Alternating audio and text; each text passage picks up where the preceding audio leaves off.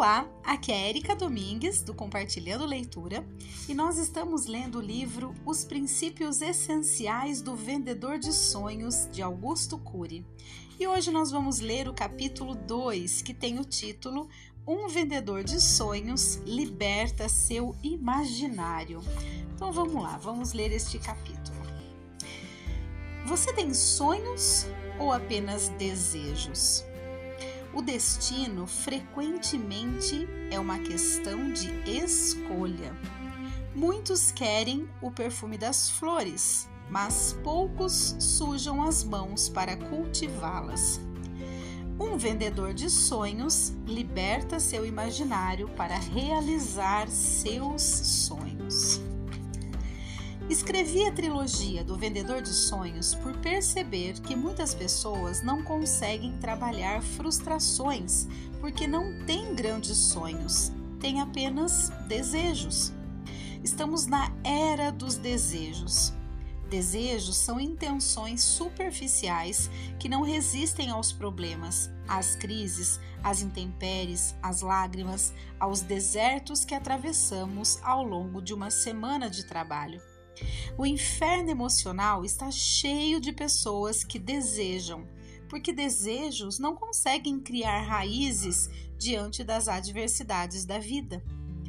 Temos que mudar da era dos desejos para a era dos sonhos. Sonhos são projetos de vida. São como árvores firmemente enraizadas no solo, que resistem aos ventos cortantes, às baixas temperaturas, à escassez hídrica. A escassez hídrica. Os sonhos nos tornam mais fortes quando o mundo desaba sobre nós. Um dos grandes sonhadores da história é Jesus Cristo. Independentemente da espiritualidade, da divindade, no aspecto humano, ele foi um grande sonhador. Escolheu um time que só dava dor de cabeça. Pedro, por exemplo, era hiperativo, ansioso, irritadiço. João era flutuante. No momento queria abraçar quem apresentava dificuldades, no outro queria eliminar quem não estava com o seu mestre. Tomé era paranoico, acreditava em teorias da conspiração, era aquele tipo que acha que sempre tem alguém querendo puxar seu tapete, que sempre acha que existe algo por trás de tudo. É claro que não devemos ser ingênuos nunca, mas toda pessoa meio paranoica sofre demais, pois se sente perseguida de alguma forma por fenômenos ocultos. Tomé era um tipo assim. Mateus tinha um viés de corrupção. O melhor deles, Judas Iscariotes, o mais culto, mais divertido, mais sereno, todavia não era transparente, era infiel à própria consciência. O que você acha de um time desses? Esse pessoal não colocaria em risco o projeto de Jesus? Claro que colocaria. Entretanto, o mestre dos mestres foi magistral no uso de ferramentas de gestão de emoção para executar seus sonhos, para trabalhar a agressividade, a irritabilidade, o egocentrismo, o individualismo dos seus alunos. Se você investe apenas nas pessoas que correspondem às suas expectativas, você não é um grande sonhador. Você faz o que todo mundo faz. Só aplaude quem acerta, quem se comporta bem, quem não lhe causa problema, quem não o estressa. Provavelmente você tem poucos amigos ou nenhum amigo. Talvez você não seja amigo nem de si mesmo. O mestre dos mestres investiu tudo o que tinha naqueles que pouco tinham. Com paciência, levou-os a entender que cada indivíduo, independentemente das decepções e frustrações que nos causam, não é só mais um na multidão, é um ser único e irrepetível. Quando você enxerga a vida com essa leveza e essa profundidade, você é um sonhador e um vendedor de sonhos. Outro sonhador espetacular foi Abraham Lincoln, o grande estadista norte-americano. Lincoln foi um colecionador de derrotas. Sua noiva morreu, seus primeiros negócios faliram, ele se candidatou a deputado uma vez e perdeu, candidatou-se a deputado federal e também perdeu, voltou a se candidatar e perdeu de novo. Continuou se candidatando, ele era o senhor derrota, candidatou-se ao Senado, perdeu. Décadas consumiram esse homem até ele se candidatar a presidente e vencer. Lincoln triunfou porque não se curvou aos fracassos. Lincoln era um sonhador, não se curvou ao deboche. Se você só ama os aplausos, muito provavelmente não vai realizar seus sonhos, porque um dia as vaias virão. Se você só ama o sorriso, muito provavelmente também fracassará, porque haverá dias em que irá chorar sozinho e que as pessoas não o compreenderão. Haverá dias em que talvez você se sinta o último dos seres humanos. Você, você tem que seguir firme e apostar em si mesmo e nos seus sonhos. Se você não apostar em si, não espere que os outros apostem. Abraham Lincoln não desistiu, jamais deixou de sonhar. Elegeu-se presidente e lutou pelos direitos civis, pela libertação dos escravos. A propósito, toda discriminação de pessoas pela cor da pele, pelo teor de melanina, é um crime. Qual seria a diferença entre seres humanos com a mesma complexidade intelectual? Somos exatamente os mesmos nos dez trilhões de células que constituem nosso corpo. Somos exatamente os mesmos nos, nos oitenta e seis bilhões de células que constituem o nosso cérebro. Outro exemplo de um grande sonhador é Beethoven. O grande músico perdeu a acuidade auditiva. Ele se deprimiu, se angustiou, começou a perder o prazer de viver. Contudo, Beethoven era um sonhador e não abriu mão dos seus sonhos. Por isso, usou estratégias para poder compor. Colocava o ouvido sobre a mesa, tocava notas e batia com os dedos para identificar essas notas. E assim conseguiu compor belíssimas obras. Eu também fui um grande sonhador. Na escola, eu era a segunda nota da classe, de baixo para cima. Ninguém acreditava que eu pudesse ir muito longe. Minha mente não se enquadrava no padrão escolar. Quando falei que queria ser médico e cientista, meus colegas debocharam de mim. Entendi que para não desistir dos meus sonhos, eu teria de tomar decisões solitárias. As principais decisões de nossa vida são solitárias. Se você depender da plateia, vai adiar, não vai fazer. Não vai ter cora- não vai ter coragem. Eu passei a estudar de doze a catorze horas por dia. Não perguntei para os outros o que eu tinha de fazer. Eu sabia o que eu tinha de fazer. Entrei na faculdade de medicina. No segundo para o terceiro ano de faculdade, caí numa crise depressiva, mas não me curvei à dor. Usei a dor para me construir e não para me destruir. Nossa, eu vou até... Eu vou até grifar isso daqui, ó. Uh, usei a dor para me construir e não para me destruir. Isso é fundamental para não desistir dos sonhos, não deixar que a dor, o deboche, as reações negativas, as críticas, as risadas subliminares o destruam. Seja empreendedor, não dependa dos outros. Seja uma pessoa dinâmica, corajosa. Use as habilidades que estão dentro de você. Assim, os ruídos de fora não terão tanto impacto. Você transformará esses ruídos em oportunidades para se expressar melhor e com mais segurança. A partir das minhas crises depressivas, comecei a indagar: quem sou? O que sou? Por que não dirijo o veículo da minha mente? O que é o meu eu? O que há de errado com minha capacidade de ser gestor da minha emoção? Por que minha mente é uma terra de ninguém? Por que meus pensamentos me levam a sofrer por antecipação? Por que rumino mágoas? Por que não tenho autocontrole?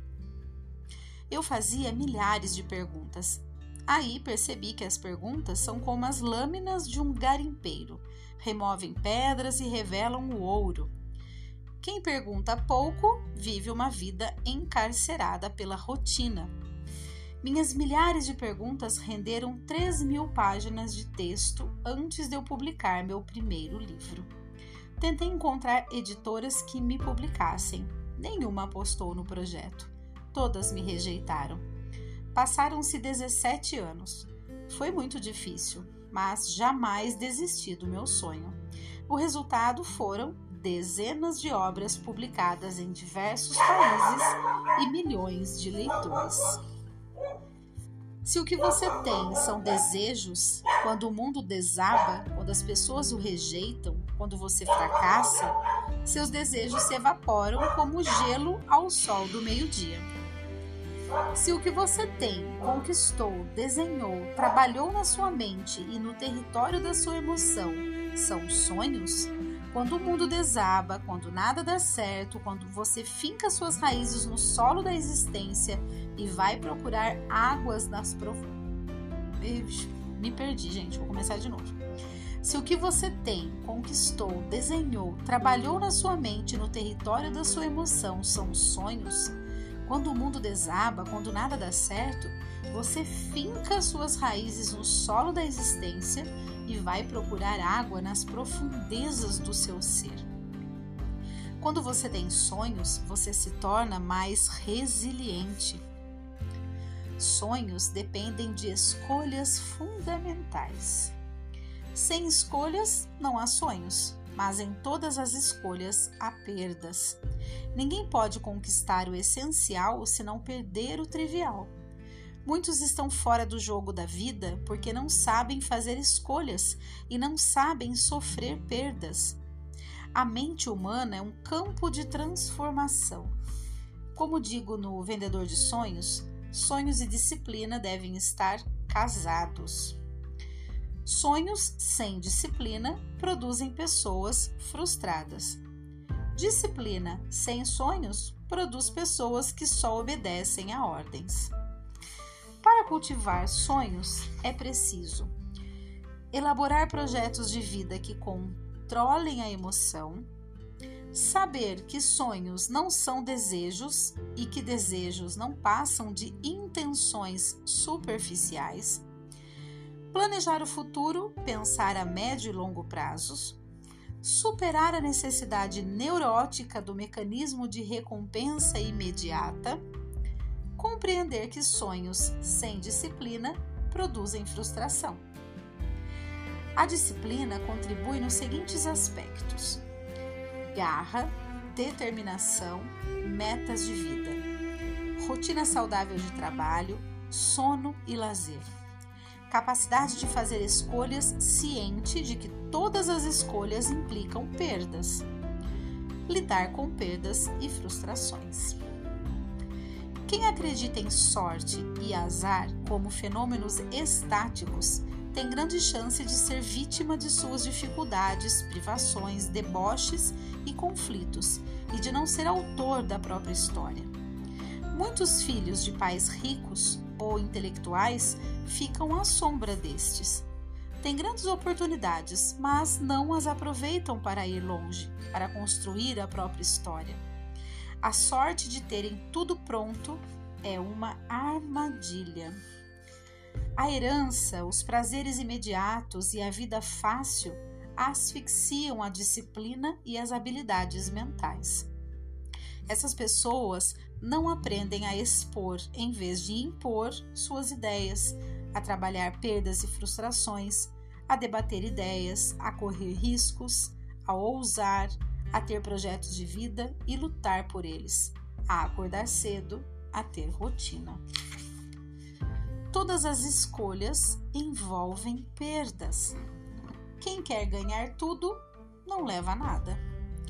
Perder o irrelevante para conquistar o essencial é imprescindível.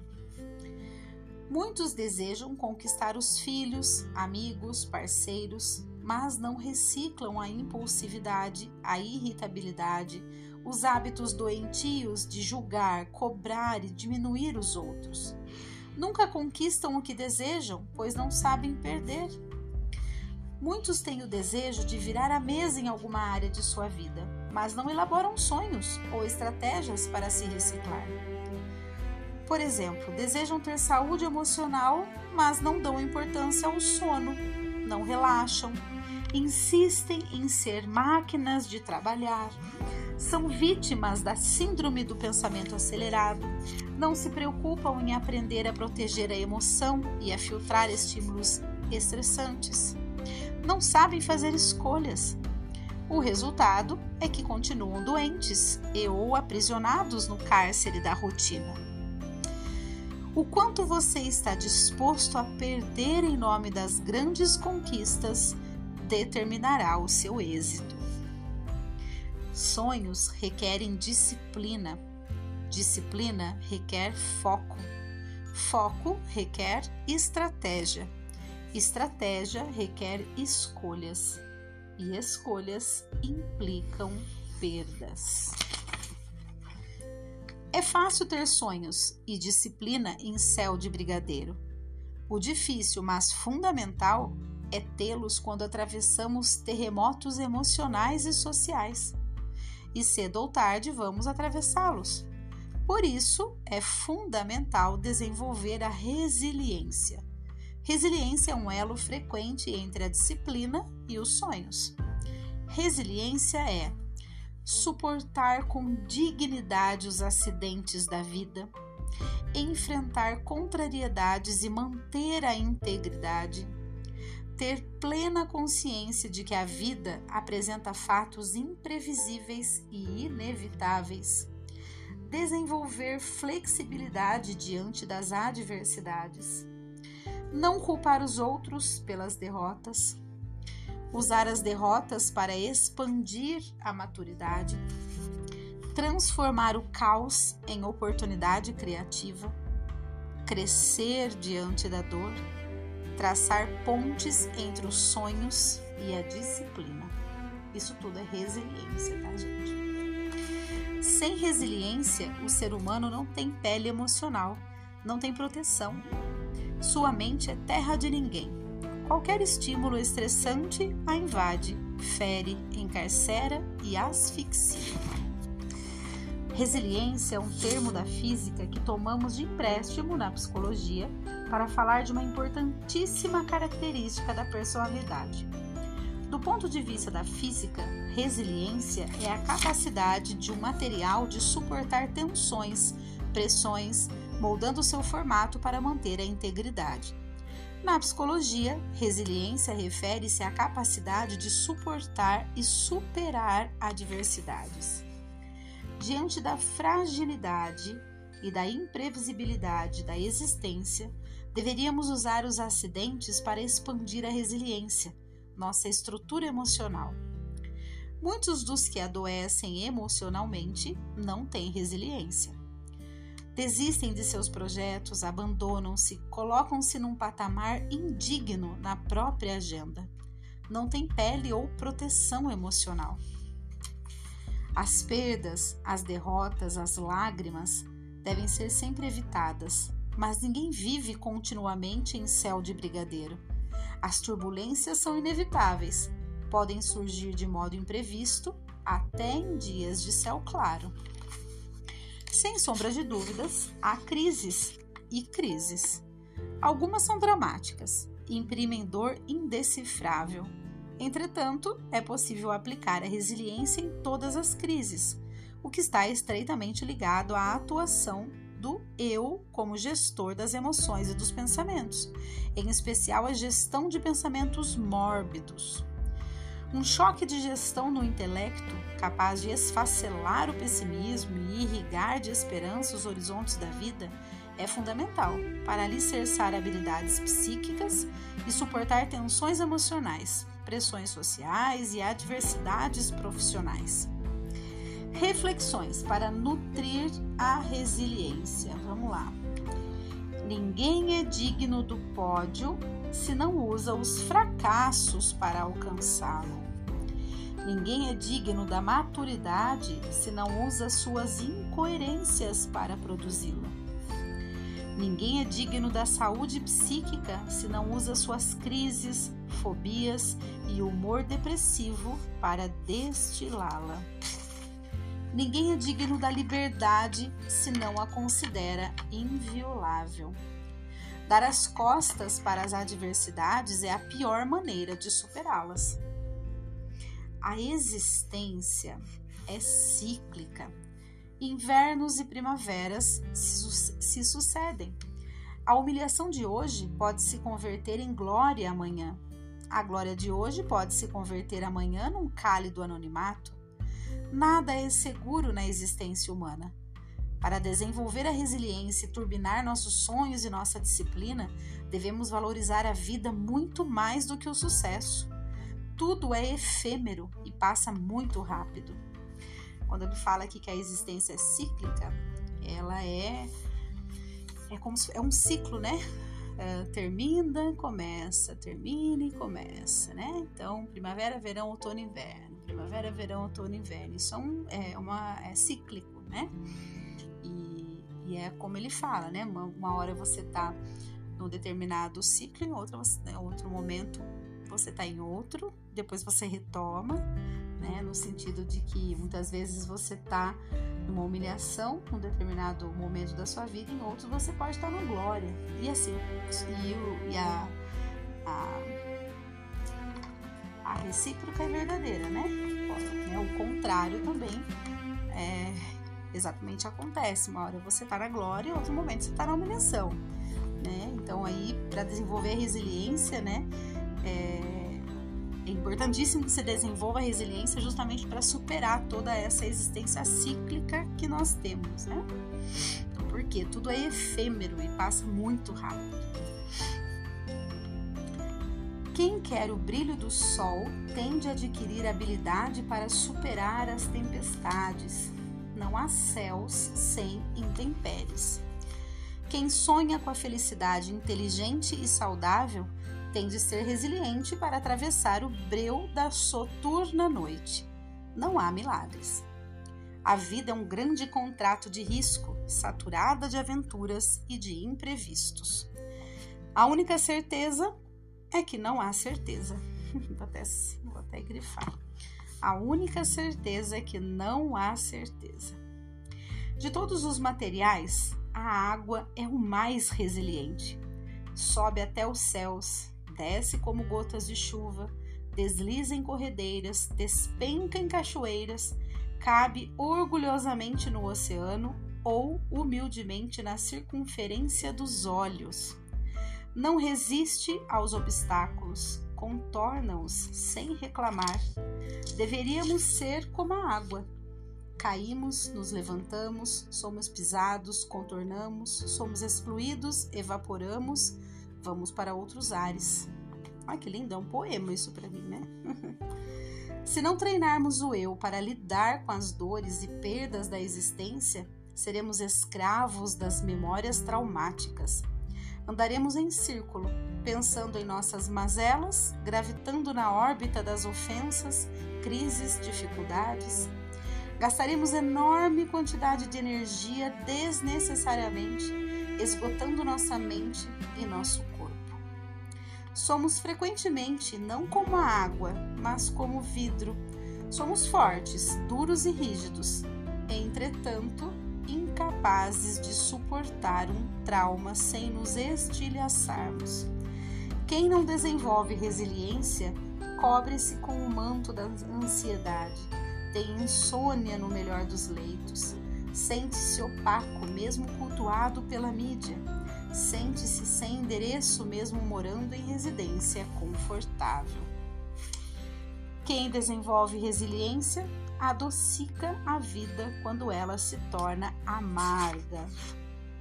A pessoa resiliente é generosa, mesmo que tenha sido excluída. Contempla o belo e encontra motivos para se sentir feliz. Julga menos e se entrega mais. Uau! Assim nós finalizamos este capítulo dois. E a parte mais linda que eu achei aqui foi esse, para mim é um poema o que ele escreveu, em relação à água. Eu vou até repetir, olha só. De todos os materiais, a água é o mais resiliente. Sobe até os céus, desce como gotas de chuva, desliza em corredeiras, despenca em cachoeiras, cabe orgulhosamente no oceano ou humildemente na circunferência dos olhos. Não resiste aos obstáculos, contorna-os sem reclamar. Uau! Deveríamos ser como a água. Porém, nós somos como o quê? Como o vidro. Somos até fortes, né? É, duros, rígidos, mas quando acontece um trauma, a gente estilhaça. Olha só, que reflexão aí pra gente fazer, né? Que a gente possa procurar ser mais como a água. É isso, gente. Esse foi o nosso capítulo. Eu não consigo parar pra fazer comentário. Eu tenho, é, nas últimas leituras, eu tenho conseguido, né, parar, fazer alguns comentários, mas o Augusto Cury, ele traz, assim, tudo tão perfeito que é difícil, não tem como, né? Ele já traz tudo muito explicado. É, é um, seria um, uma agressão à leitura eu parar e fazer qualquer comentário. Eu acho que eu não tenho espaço para isso, né? Mas no final sempre eu consigo colocar alguma coisa. Então é isso. É, espero que vocês estejam gostando. Como eu disse, nós vamos terminar rapidamente esse livro. Não sei não se a gente não vai terminar antes mesmo da virada do ano, hein? Hoje, ó, vamos lá. Estou gravando é, este livro no final de dois mil e vinte e três. Hoje é dia dezenove de dezembro de dois mil e vinte e três. Eu acredito que até a virada do ano, antes de dois mil e vinte e quatro, nós já terminamos esse livro, hein? Bom, então um grande abraço a todos e até o próximo áudio.